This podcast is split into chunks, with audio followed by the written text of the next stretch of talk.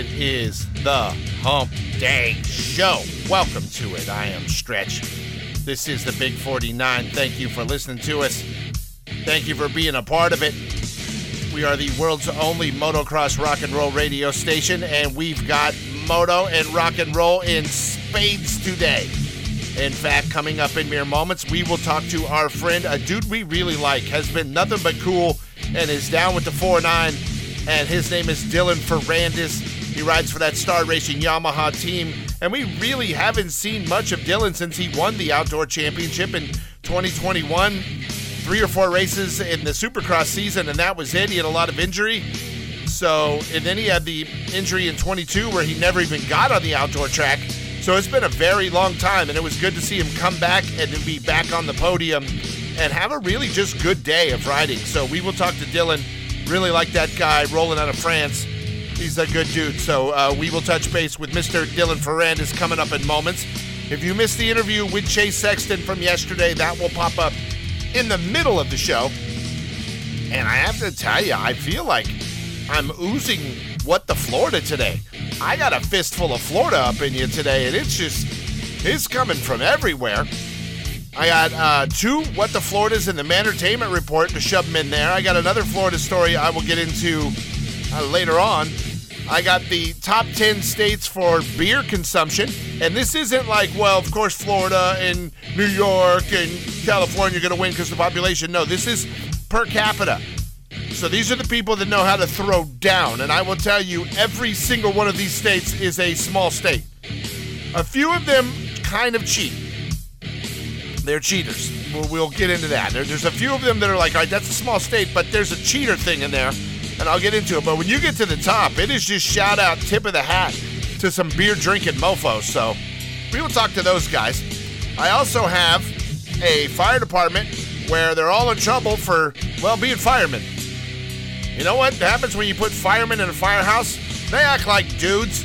Because you know what firemen are? They're pretty alpha male dude like dudes. Yeah, they're all in trouble for that. Don't be a dude and act like dudes in a house full of dudes. I got a UFO story that's an old story, but I like to revisit these and I like to keep these all top of mind and push this narrative out there. I have an agenda like uh, the mainstream media. Mine is to keep UFOs in front of your ears as much as I can so that as we push and push and push for disclosure, that you'll be used to hearing this. And, and then you'll look back eventually and be like, wow, that crazy tarot card reading stretch isn't all that crazy after all. Maybe he's on point. So I'm always right, by the way. I have, oh man, my What the Florida story is going to be good. Basically, you go to Florida, get the craps where you crap yourself to death. And then I have a song that a guy, I'm going to play for you. It's a rap song, but I'm down with the hip hop. The hip hop hunky don't play.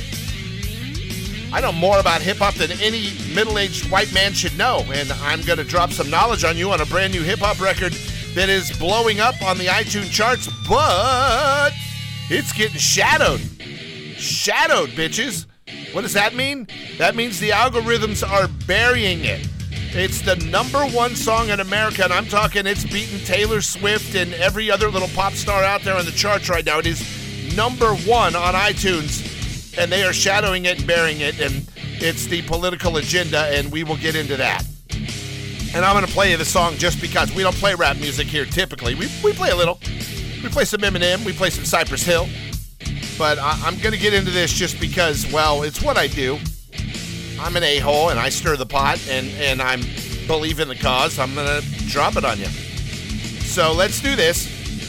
Let's break out. Let's come back with my friend, Mr. Dylan Ferrandis of the Star Racing Yamaha team. and then I want to be happy today. I don't want to be so angry and get myself fired up, and I'm going to do that because it's kind of another thing that I just do a lot. After that, we're going to come back and talk about the top 10 per capita beer drinking states in America. That's good news. I like that. We'll do that right after Dylan Ferrandis here on the Big Four nine. The man urge. Report.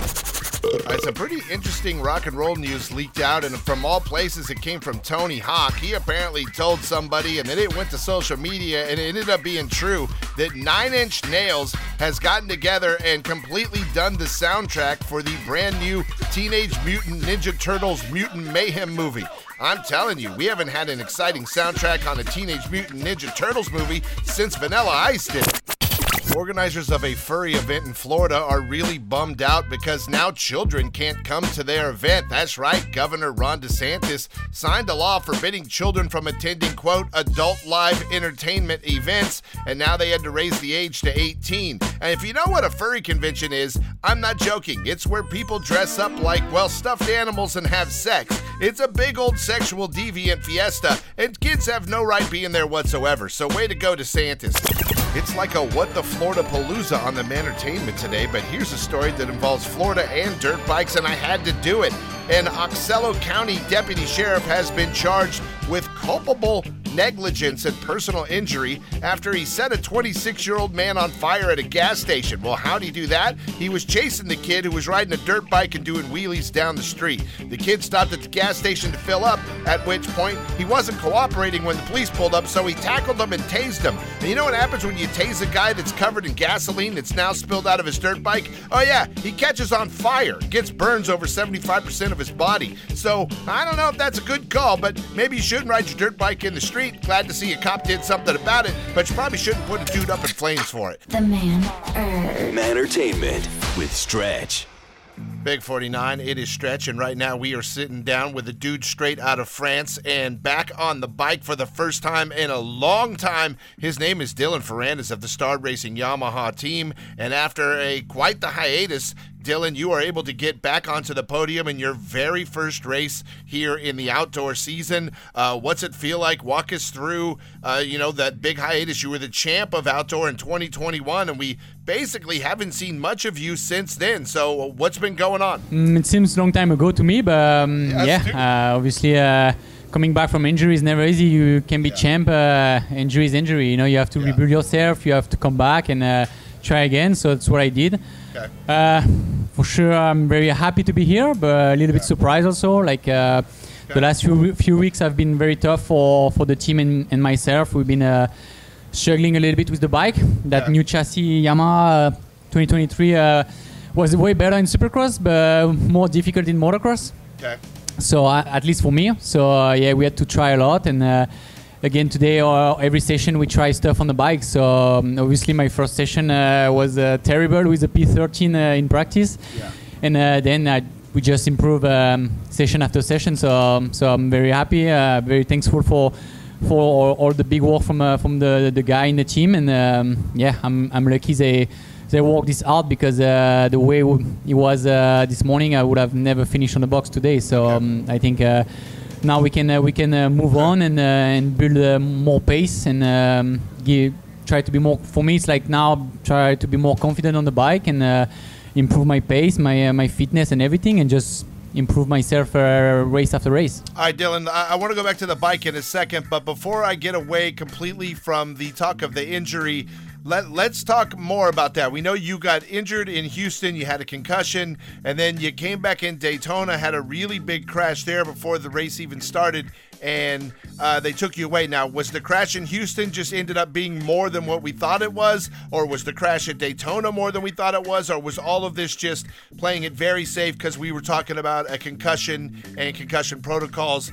Like, walk us through exactly what was going on with you and the injuries uh, that kept you out for so long. Well, we know last year in the outdoor season it was a broken bone, but but this year in Supercross it was definitely concussion. So walk us through what's all happened with you injury wise over the last year. It's been since we've seen you really. I, at Daytona, I don't think I had any concussion. Some people, I mean, okay. my team asked me. I was like, no, I don't think so. Yeah. I just hit the ground pretty hard and uh, was pretty pretty bad uh, the next day. Yeah. And uh, but no, the problem was more that um, I think if I crashed like that in the during the press in Daytona was because uh, I had a problem from my, my first crash in Houston okay. from my uh, my concussion at this time. Yeah. I think uh, I mean it's not I think I'm pretty sure my eyes were not completely back to normal. Okay. And uh, and yeah, that's what after Daytona we we see some specialists and um, I wanted to make sure everything was fine, and uh, it was not. So that's why we we decided to don't ride don't don't ride a supercross, and I went back to France and. Uh, I spent four weeks with a, a specialist of concussion uh, rehab, and uh, yeah, we work on what was wrong, and um, and obviously I find some great stuff. Like I was lucky to to work with a, a super super scientific scientific sorry doctor and stuff, and uh, yeah, they just me they, they, just they just put me back on track, and uh, obviously it worked uh, because yeah, finished on the box today. All right, and you're on the box today, but how long has it been since you've been back on the bike? Once you went through all of the doctors over in France how long until you uh, started riding again? Uh, no, um, six. I think it was six weeks ago. Uh, okay. As soon as I flew back from France, uh, I just just take one week to get to the time change and uh, yeah, try the bike again on, on motocross, like a super easy track. And uh, yeah, when I okay. when I felt like I like I didn't have the problem I had before with my eyes, yeah. then I was we just restart training hard. And but yeah, it was too late. Obviously, it was too late to to make the Supercross. I think uh, I could have made maybe the last round, but with no really preparation, so it's not really re- really smart to do that. So we focused on motocross. But yeah, all right. I mean, it's never enough. You always want more more testing, more more days to to walk. So um, yeah, it's been a it's been a wild time, but yeah, I'm back. Yeah, you're back with a number three overall in your debut race of the Pro Motocross Outdoor season, and that is a quite a testament to to you being dialed in and being fast as hell. But I do know, like you said earlier, that there was issues with the bike. You don't feel like you had enough time to test the bike. Like, uh, uh, like how long have you been getting this uh, outdoor setup ready for you? I know it's very different between Supercross and outdoors. So, do you feel like you had enough time to dial the bike in before you got to this race today? Yeah, the thing is, uh, we got this new bike last year, but yeah. first thing we did was Supercross. You know, we we prepped uh, since September. We we rode in Supercross with yeah. it. We never did any motocross session, any testing in motocross. So from motocross we start from zero. So um, yeah. So I, I, as soon as I get back on the bike after my my uh, my concussion and uh, all the rehab I did, uh, uh I think I, I, rode like six or five weeks and uh, from now. And um, yeah, we you know at the beginning you just want to get back to the pace and uh, just ride a little easy at the beginning. And as soon as the pace was back, we start some testing. But yeah, we had so much to do and so much to to learn that it was pretty pretty intense and uh, yeah like i say uh, again bet- even between the motor we changed stuff today and uh, to try and test the bike and see what was going on so so um, yeah it's not easy new bike is never easy especially being uh, the only one in the team uh, yeah. no teammate to try with me so um, it's uh, it's difficult, but yeah, obviously uh, we made it work. All right, so you got the bike. You're pretty dialed in. Obviously, if you did three threes today and got a third overall, and you looked really, really good, mistake free, never dropped the bike, everything really looked like it was dialed in. But now you know what the competition is at this point, and it's those two Hondas that finished in front of you in both of the motos. So, what do you think it's going to take now for you to get dialed in, to get after those guys, and to get to the front of this pack? Um, just feel good on the bike. Um, okay. It's not so like before. Before today, we didn't have much day where I was uh, focused on the on doing long long moto or walk yeah. on my speed. We were just focused on testing.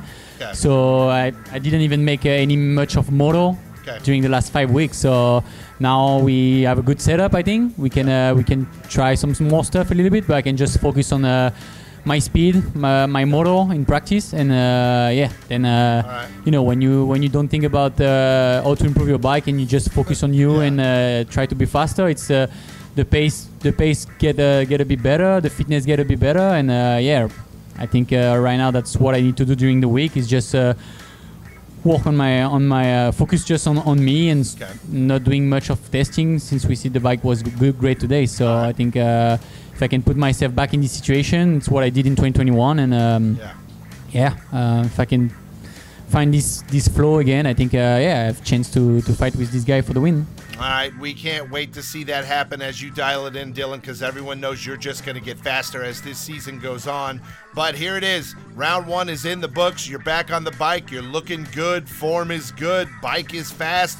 Looks like you're getting it dialed in. So, uh, uh, how happy are you that you had no mistakes today and everything really went well? Uh, it's good. It's a good feeling. Um, obviously, uh, you don't want to make it, you don't want to do any big mistake at first round. So. yes was good. Clean day, no crash, so yeah. I'm very happy, and uh, that's what I wanted to do. All right, well, congratulations, sir. You did it. It's great to see you back on an outdoor track, man. The last time you were on the outdoor track, you put on a clinic of a season, and it was fun to watch. And I can't wait to watch you battle with uh, Jett and Chase as this season progresses. So, congratulations to you. Glad to have you back, and we will see you next week at Hangtown. I am Stretch. This is the Big 49, your home of Moto Rock Extreme.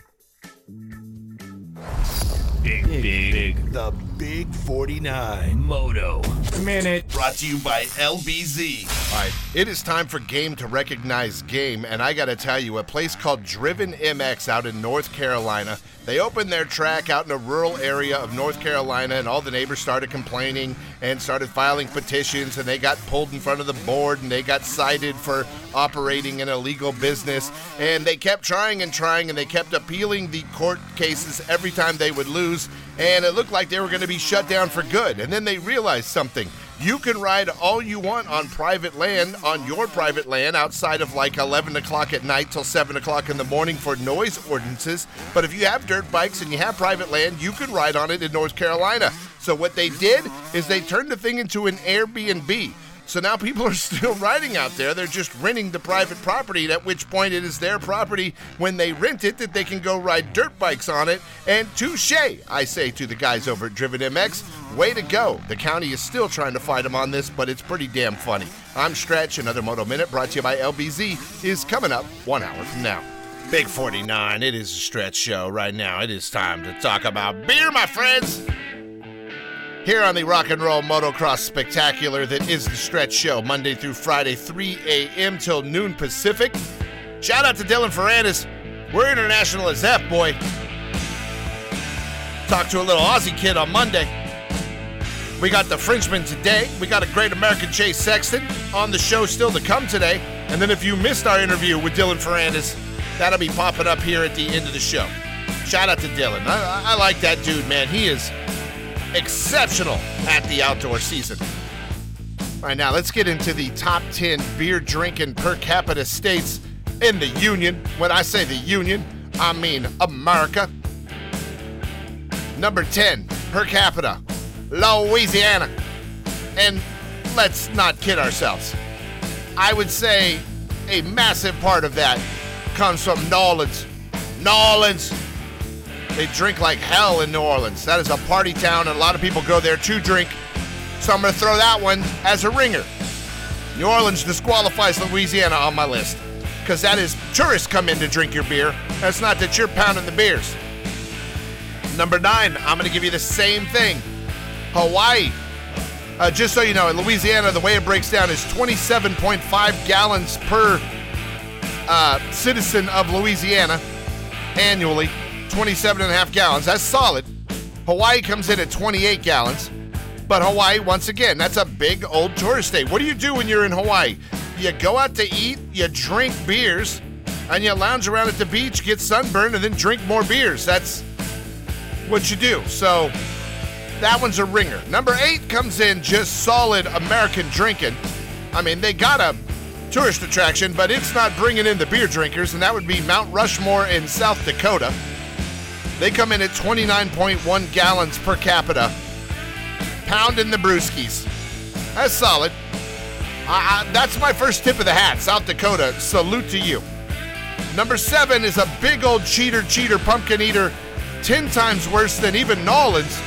So I will disqualify number seven on my list, who come in at 29.5 gallons of beer per citizen of the great state of Nevada. And we all know Las Vegas tilts those scales disproportionately out of whack. So, Nevada, you're disqualified. Number six. Now, from here on out, I got no beef. Everyone, it's salute to you. Top six, we're tipping a cap. Uh, tied with Nevada at 29.5 gallons, but they get the nod at number six because they don't have a Las Vegas in their state, is the state of Maine state that they say is more famous for its coffee flavored brandy and its pine trees and all of that. Well, it's home to 90 different breweries, and it's a true bastion of uh, drinking. So, coming in at 29.5 gallons is the state of Maine. Salute. Number five, uh, uh, home of the state I, I like to call Florida North. And that would be 29.7 gallons of beer consumption per capita in the state of Pennsylvania. Home to the oldest brewery in the United States, which was established in 1829. And a lot of drinking going on there. You got Philly in there, which is a big ass city. And you got Pittsburgh in there, which is a big ass city. But shout out to them, they're big ass beer drinking cities. So salute to Pennsylvania. I'm not going to take anything away from them at number five. Now, at number four, drinking an estimated 33.1 gallons of beer per capita is North Dakota. We saw South Dakota on the list earlier. North Dakota comes in. They're like, it, it's cold. We're just going to sit in and drink beer. And the best part about our beer, we don't even have to refrigerate it. It's so effing cold here. So shout out to you. Number three, along those same lines of North Dakota, just a cold ass northeastern area of the United States, and that is Vermont, coming in at 35.3 gallons of beer consumption per capita per year. They got 60 breweries. It's uh, one of those weird places where, you know, they're a little tree huggery, but at the same time, they're a little into their craft beers. So shout out to Vermont. And now popping up from 35.3 in Vermont to 37.1 gallons of beer per resident of the state is Montana. And they got everything. They say that they're a booze state, period.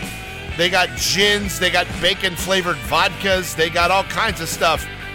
But they got 48 breweries across the state, and it is a serious beer drinking place. So salute to Montana. But hands down, all of you beer drinking, beer bellied mofos, take off your hat and bow down to a state that is greater than you at drinking beer. 41.5 gallons per capita. 41.5 gallons of beer annually per resident. And when you think of a lot of residents aren't of legal drinking age or can't drink, that's a hell of a lot of beer for those that do. They say with over 90 breweries and a large margin of victory, they say it was also the highest per capita ethanol consumer in uh, uh, last year, and it's one of the place with the, one of the most sought after beers in America. One they call the Russian Imperial Stout with their 90 breweries.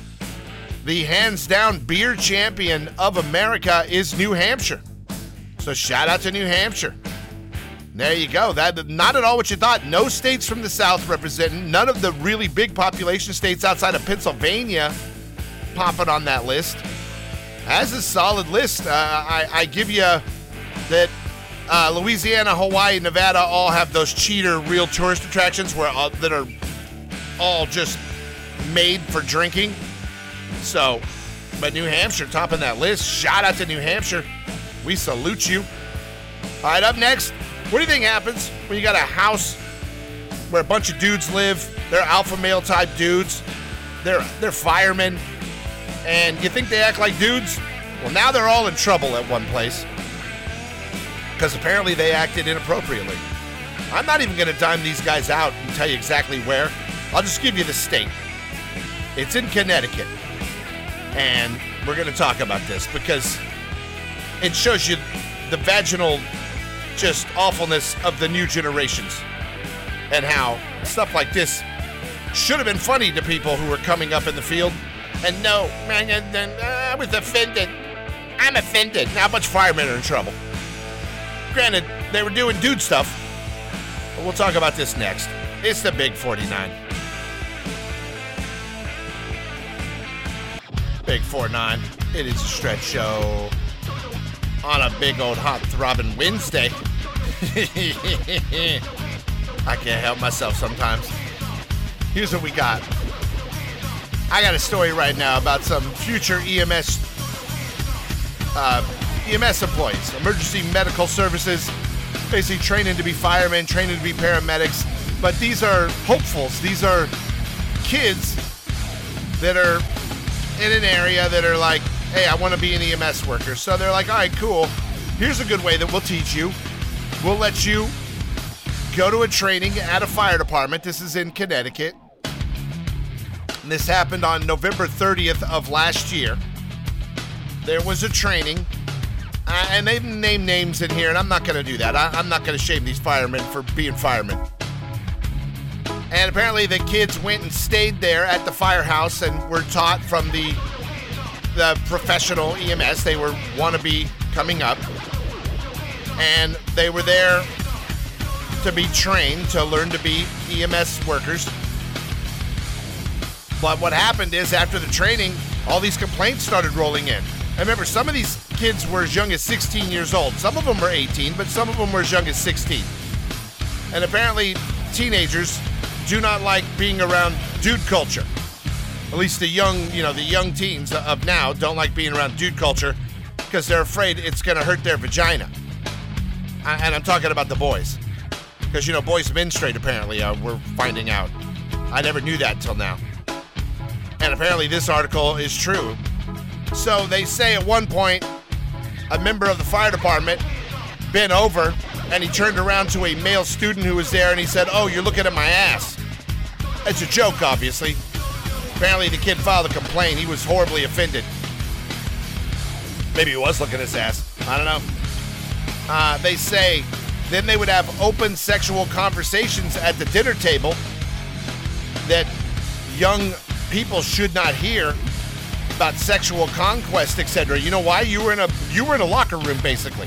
You were in a locker room with a bunch of firemen, and you're going to live in that environment if you're ever going to become a fireman. And guess what? Firemen are not big vaginas. They're freaking Billy Badass alpha males, and they act like dudes.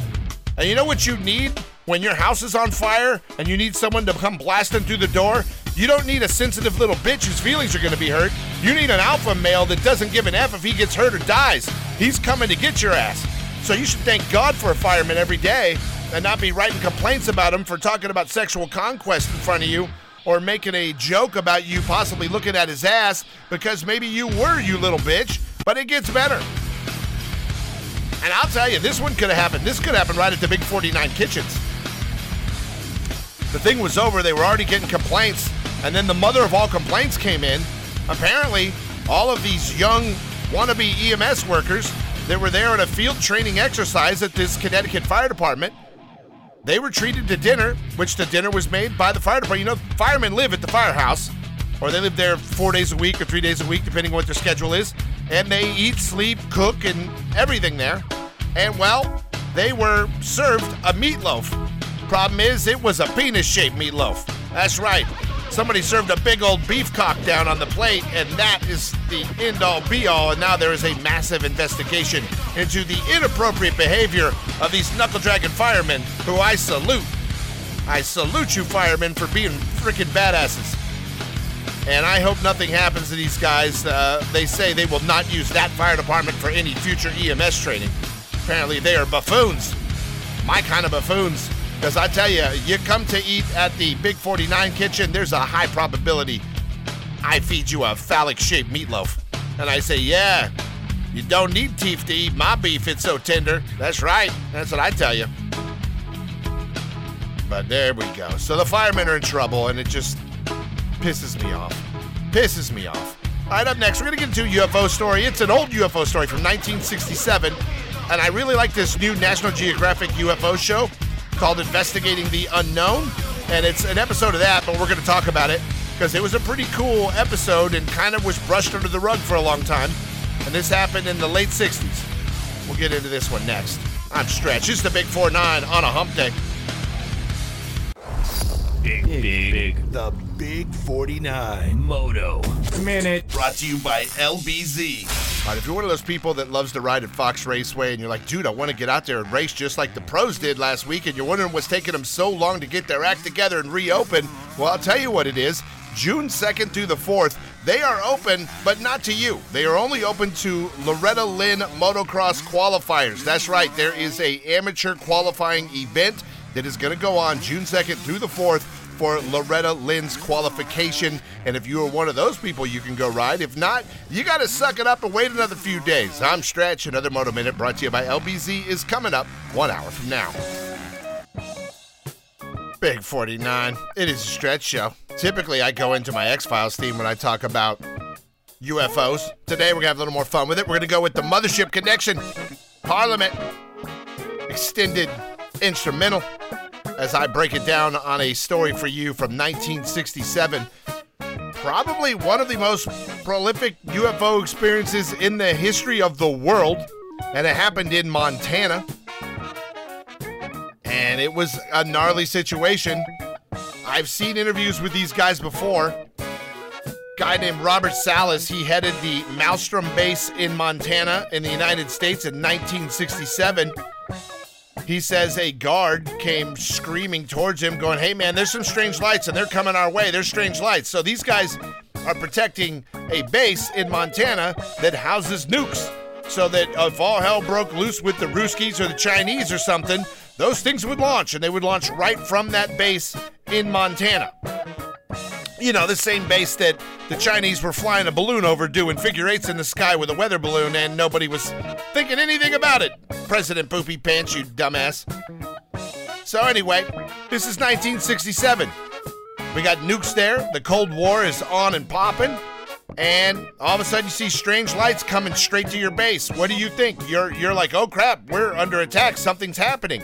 So let's get on alert. The freaking remember, and the nukes are down in a subterranean bunker that are really deep, but they say these reddish orange lights that are pulsating now come directly up over the base and are now hovering. They say they're hovering motionless and there is no sound. And you can see that there is a solid object within the light, but the light was really, really bright, and the solid object was oval shaped. Mr. Salas, who was the guard, said, like, uh, yeah, whatever. What do we got, a UFO or something? And the guy said, well, sir, it's not an airplane.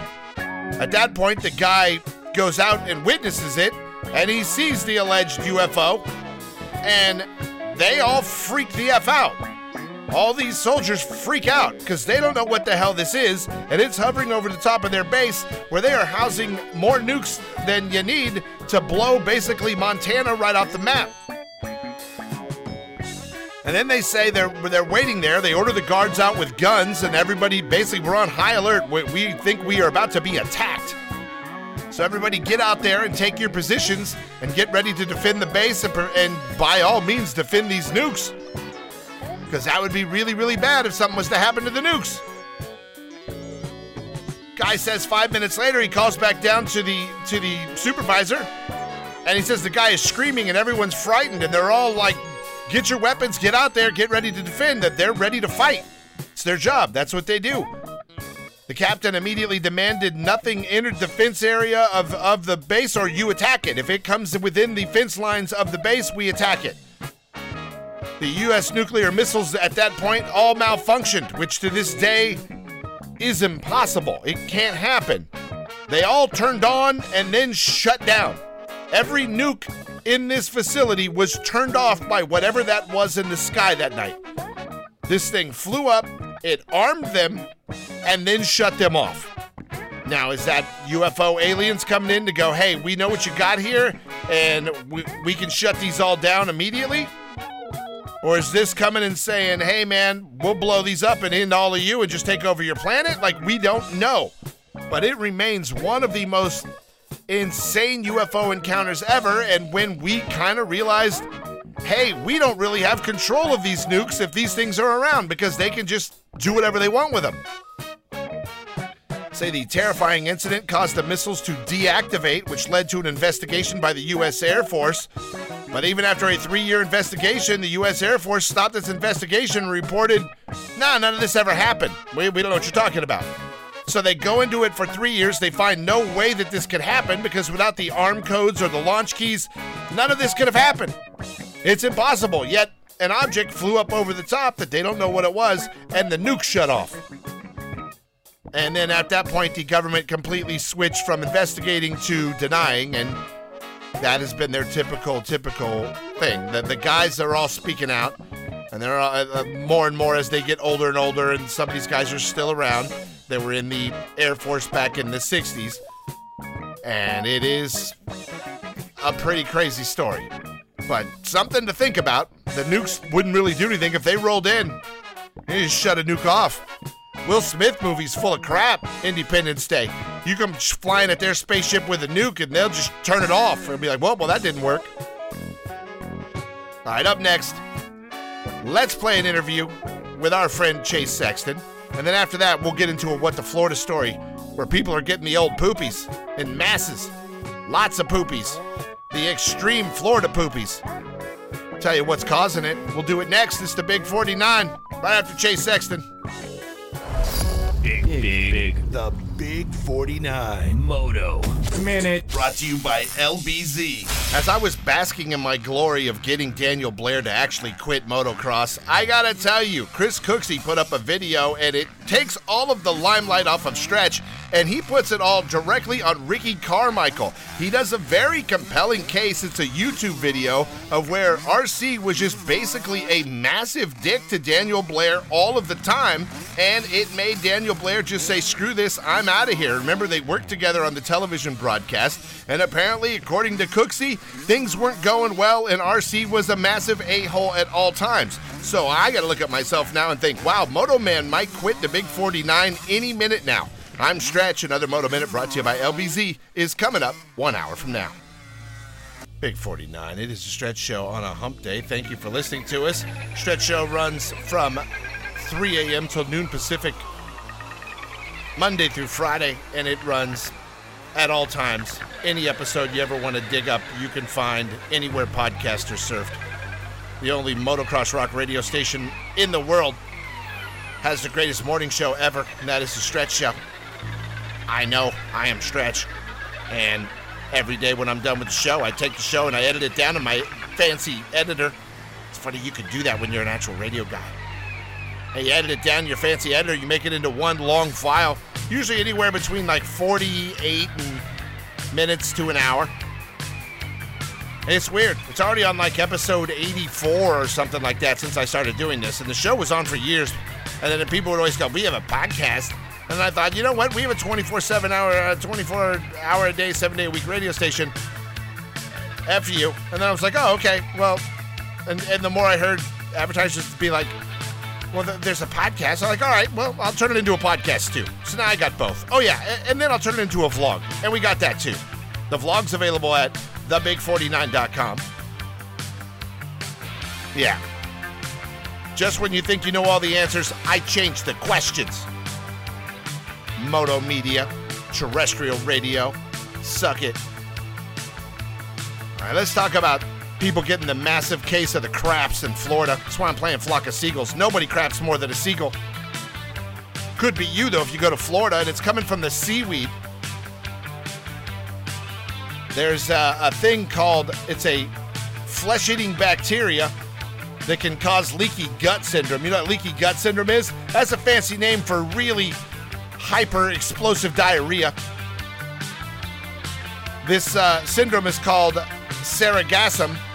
What happens is there's tons of seaweed, and the seaweed blankets the beaches, and it's thick brown algae, and it starts to decompose and it reeks.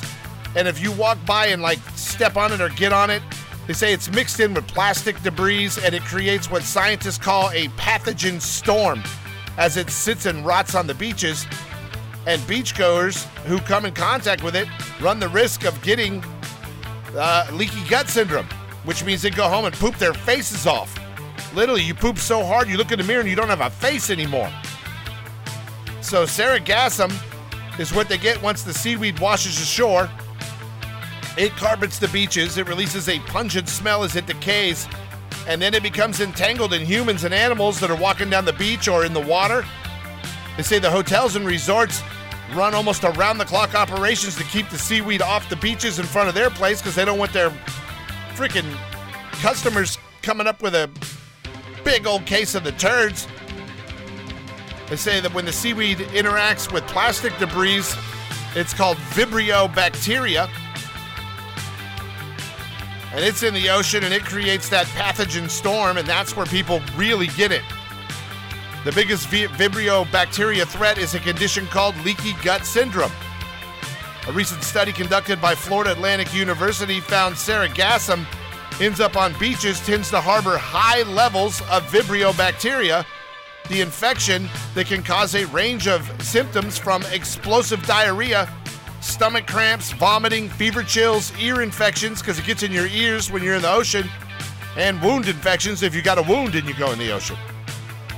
So, note to self seaweed, uh, by the way, I don't know what it is. I know all my times in my life that I would go in the ocean, I'd be in the ocean. If seaweed got on me, it would just freak me out. I, I, it's just so gross. I didn't want it touching me, I, I didn't want it near me. Seaweed was gross. Now I hear that it has explosive diarrhea attached to it. I'm really afraid of seaweed. Yeah, don't go in the ocean. Sharks, explosive diarrhea, killer seaweed. They got it all. Sounds gnarly. All right, coming up next, I'm going to get into a story. I'm going to play a rap song, something I would never do, but it is by a guy that's getting shaded, literally, by iTunes and uh, YouTube and everyone. They are epping with his algorithms and they are trying to make his little song disappear. It's a two minute and 40 second song. I'm going to dump it on the backside of the segment when I talk about it. And not something I would normally do on the 49, but I feel like, you know what, this is important. I'm going to go ahead and do it. He released this track May 25th, and it is the number one song on iTunes. And he's making a lot of money, and he's also getting screwed. He should be making a lot more. We'll talk about it next on the Big 49. Big, big, big. The Big 49 Moto Minute. Brought to you by LBZ. After watching round one of the Pro Motocross season at Fox Raceway over the weekend, I had this takeaway. Cooper Webb is going to get better this year. This is a dude that had literally about two days on the bike before turning up at Pala unexpectedly to race round one of the motocross season. He battled hard with AP for the fourth overall spot, ends up getting fifth overall on a day that nobody even thought he was going to be there. And let me tell you this no one works harder, no one grinds harder than Cooper Webb. Look for him to only get better in these opening rounds of the pro motocross season. I am Stretch. Another Moto Minute brought to you by LBZ is coming up one hour from now. Big 49, it is a Stretch show world's only motocross rock radio station in the world. And I'm about to play a rap song at the end of this segment. I'm gonna do it because I'm gonna throw a nod to this mofo and just create awareness on his song. This guy you've never heard of. He's got the number one song on iTunes right now. He's beating Taylor Swift. He's beating everybody with big albums out that are on massive record labels that are getting tons of promotion and crap loads of crappy radio airplay. Crap loads of streams, crap loads of clicks on YouTube. And this guy is getting effed. And I'll tell you why he's getting effed because of the political agenda of the technology platforms that his song is on. That is exactly why. Goes by the rapper name of Blow. And he wrote a song. And it's basically a song called Boycott Target. And it's him and his his dudes. They and I love the. I'm looking at the video. In the video, they are rapping inside of Target stores, and they're walking around, and all of them are wearing USA gear and Patriot gear and stuff like that. And they're all rapping about all the homo stuff inside of Target, all of the gay pride agenda, and they're talking about that they're pushing this on your kids. And that why are they pushing a sexual thing on children? That's the knock on this. It's not, hey, everyone understands there's gay people in the world and no one wants to do anything bad to gay. It's like you're gay, go be gay. But why do you got to push like a sexual thing on a child that doesn't really understand that yet? That should be up to the parents, not up to the general population. That's the angle that many, many people have. And Target has had, and in this store where they walk through and film the video, they're picking up gay items in the children's book section. They're picking up toys that have gay themes to them. They're picking up a lot of uh, gay themed alcohol brands. They're picking up all kinds of gay clothes for children and adults. And they're like, in their minds, this isn't right. So they make the song called Boycott Target, and it blows the F up, shooting to number one on iTunes. Well, guess what? iTunes doesn't like that. They don't want you boycotting Target. They don't want you being uh, what they consider to be anti gay or homophobic. So they toned his crap down. Dude's like, wait a minute. He had a meteoric rise to the top when this song broke out and people started hearing it going, this is pretty cool. They say Blow appeared uh, in an interview where he's now saying, yeah, yeah, yeah, no, there's some crap out there where the top brass at iTunes are responsible for watering down what they call shadow banning his art. That He's saying this is complete BS and that they are censoring him because they don't like his quote unquote conservative message. Says the term shadow ban refers to a certain form of censorship that sees users' contents blocked from part or all of an online forum without warning, and they'll just tweak the algorithm so that where you should be getting because you're you're on fire hot, you should be getting even more views. They should be pushing that to get even more and more views. They water it down so fewer people see it, unless they're absolutely hunting for it. I went on it today and bought the song. That's what I did. I was like, you know what? I'm gonna go buy this song because this is a load of crap. I don't like that they're censoring everywhere you turn, man. Social media censored. They tampered with the election. These people should be put in jail. They promote fake news. They suppress real news. And they are horrible, satanic, devil worshiping a-holes, in my opinion. And we can't allow this. And everyone's views should be out there. And it's funny if your views are out there and they are skyrocketing to the top of the platform you would think that more people have that view than you give credit to, yet here you are trying to censor that view. Well, we can't have that. This dude's name is Blow. This song is called Boycott Target. Listen to the lyrics.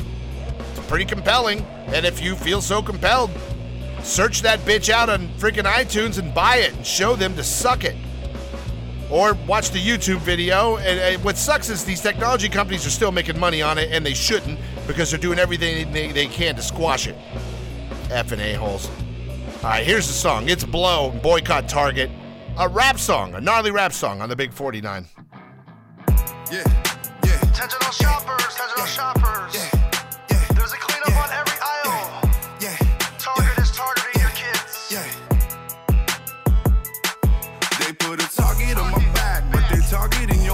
They don't even need to ask, cause you all know what it is. Yeah, that's why I keep it strapped. And I'm always by my bands. This agenda gotta stop. Yeah, you know we gonna win when they target, target.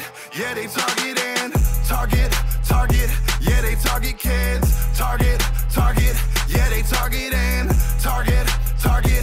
Yeah, they target you know kids. targets that wrong. Trying to play with these kids. It's the mayor of MAGAville. I'm preaching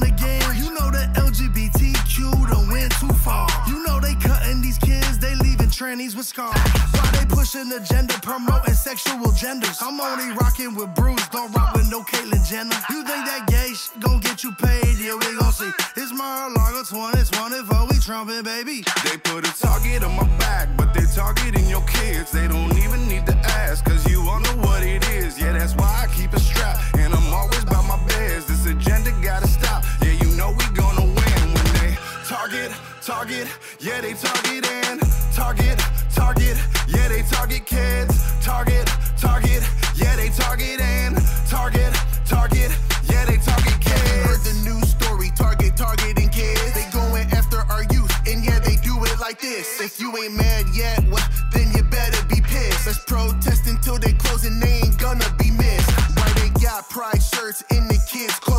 Why they trying to mess with the kids and give misconceptions. They manipulating minds and making evil impressions. Got little boys tucking out by time 18's got depression. We need to clean up on every island this door Satan resides. Wash it with the blood of Christ. It's needed here, so don't think twice. Dating with a Satanist. We all know this is coming for revenge. Target is targeting They put a target on my back, but they targeting your kids. They don't even need to ask, cause you all know what it is. Yeah, that's why I keep it strapped. And I'm always by my beds. This agenda gotta stop. Yeah, you know we gonna win when they target, target. Yeah, they target and target, target. Yeah, they target kids. Target, target. Yeah, they target Big 49, it is a stretch show. Time to get up out of here.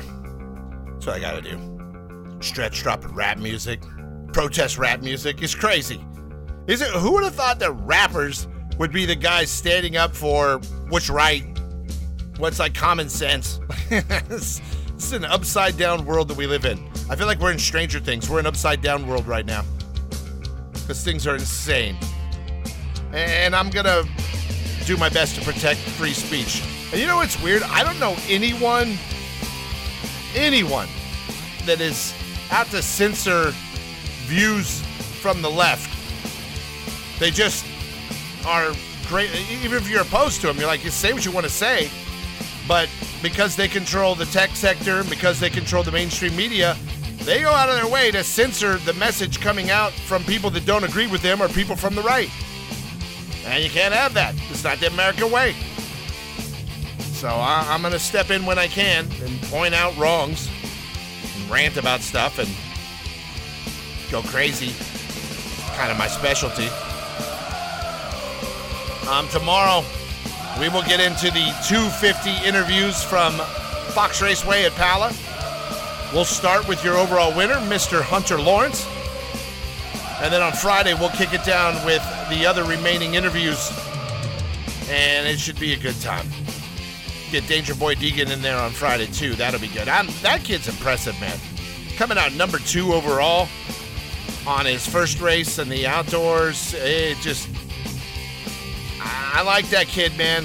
The upside of that kid is tremendous at 17 years old. So shout out to the entire Deegan family. It was fun to watch uh, Brian and his wife uh, Marissa out there and just how excited they were for Haiden and just a cool thing, man. And, and I'll tell you this here's something else. As we were there, crack of dawn, um, they have a writers meeting and it's out there. They kind of talk to the writers on a microphone and go over rules and stuff like that. And so a lot of writers come out and stand there. A lot of the writers don't come out for it. But immediately following that, somebody comes out and does basically what is a church service. And the only rider I saw out there, big name rider, on a factory ride was Haiden Deegan, who is standing there at the church service with his father by his side. And I mean, they weren't filming it, they weren't putting it on their Instagram, but they were just there, and they were there uh, praising the Lord. And that was cool to see, man. I like Brian Deegan, I like what he has done. And it seems like he's got a good kid, and I wish that kid the best and continued success. So we'll talk to him later this week. Right now, I'll talk to you guys tomorrow. So until then, God bless you all, and God bless the United States of America.